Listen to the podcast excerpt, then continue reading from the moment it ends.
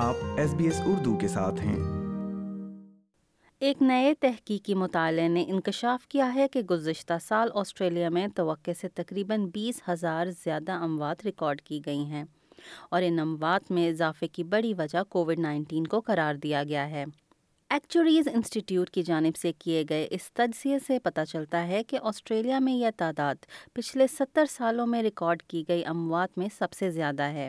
اور ماہرین صحت کے مطابق اس وبا کے لائف ایکسپیکٹنسی پر منفی اثرات مرتب ہوئے ہیں۔ اداد و شمار بتاتے ہیں کہ کووڈ نائنٹین سے قبل آسٹریلیا میں اموات توقع سے کم ہو رہی تھیں اور اموات کی گنتی منفی ریکارڈ کی گئی تھی یعنی اموات متوقع سطح یا بیس لائن سے زیادہ نہیں ہو رہی تھیں۔ جبکہ دو ہزار بائیس میں آسٹریلیا میں توقع سے تقریباً بیس ہزار زیادہ افراد وفات پائے، جو ظاہر کرتا ہے کہ پچھلے سالوں میں ریکارڈ کیے گئے اموات کے ڈیٹا سے تقریباً بارہ فیصد اضافہ ہے۔ یاد رہے کہ یہ سطح آسٹریلیا میں دوسری جنگ عظیم کے بعد ریکارڈ کی گئی اموات میں سب سے زیادہ ہے۔ یہ اعداد و شمار آسٹریلین بیورو کے ایکچوریز انسٹیٹیوٹ کے ذریعے کیے گئے تجزیے کے مطابق ہیں۔ انسٹیٹیوٹ کی کیرن کٹر کا کہنا ہے کہ اس تبدیلی کی بڑی وجہ کووڈ نائنٹین ہے، جس کے باعث دو ہزار میں سے دس ہزار تین سو افراد کی موت واقع ہوئی۔ So were COVID was the underlying cause of death around under fifteen percent or so of these deaths are ones where people had COVID at the time of death and COVID was a contributing cause to their death but it wasn't the primary cause and then we have under around 30% of third of those 20,000 deaths where there was no COVID recorded on the death certificate.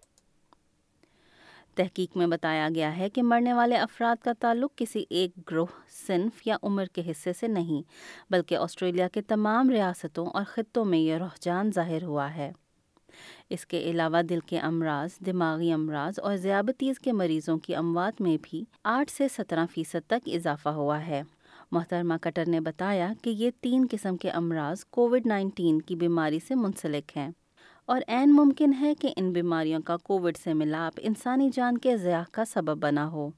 University of South Australia کے professor اور epidemiologist Adriaan ایسٹمن کا کہنا ہے کہ اعداد و شمار سے پتہ چلتا ہے کہ کووڈ کا اثر اموات کے علاوہ صحت کے مختلف مسائل میں مبتلا افراد کے لیے بھی مشکلات بڑھانے کا سبب بنا ہے We know, and this is reasonably hard evidence now, that 10% of infected people, this includes people without any symptoms at all, end up with long-term health problems.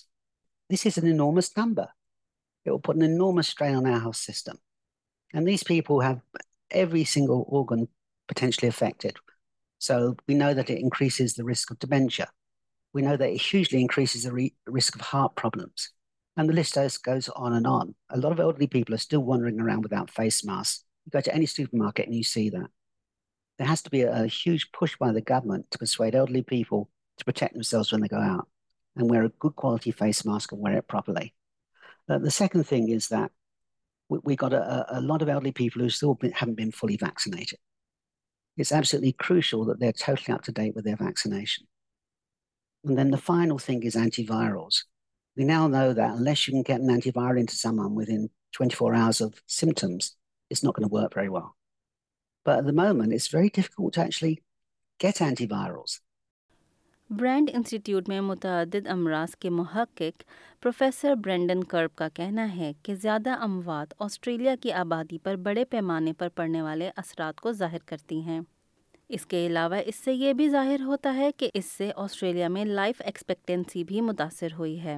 انہوں نے کہا کہ ہر عمر کے افراد مر رہے ہیں، لیکن بلا شبہ درمیانی عمر کے افراد اور کم عمر افراد کے مقابلے میں ضعیف لوگ زیادہ مر رہے ہیں، لیکن ہر عمر کے لوگ اس سے متاثر ہوئے ہیں۔ ہم اس بات کا اندازہ نہیں لگا سکتے کہ کون کتنا متاثر ہوا اور کب مرنے والا ہے۔ لہٰذا کمیونٹی میں کووڈ کے کیسز کو کم کرنا یقینی طور پر ایک بہترین طریقہ کار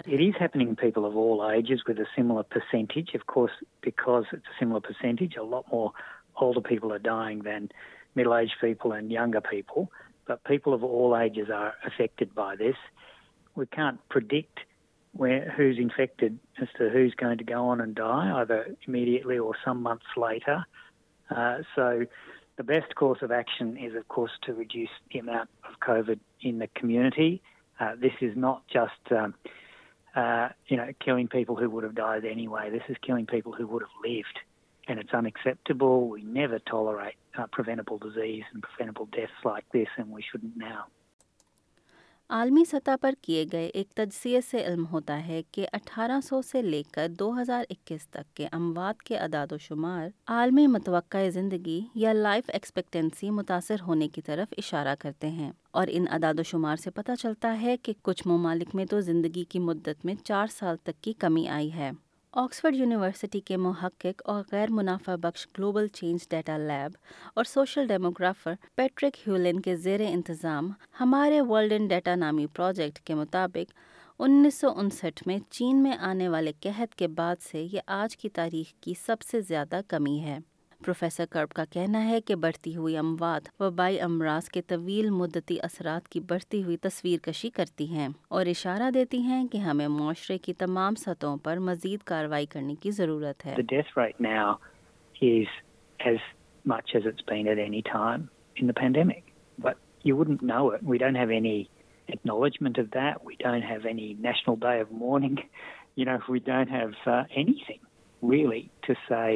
we've got this ongoing problem that's going to decrease life expectancy in Australia for the first time in 70 years. So we're kind of dealing with the worst public disaster in a long time with almost zero acknowledgement and coverage of it, um, at least not commensurate with the scale of, of the problem. I find that um, bizarre and very counterproductive to doing something effective about it. یہ podcast S B S News کے لیے بیوا وان گریگ یٹ اور Jessica بھاڑ نے تیار کیا ہے، جسے ایس بی ایس اردو کے سامعین کے لیے ندا تحسین نے پیش کیا ہے۔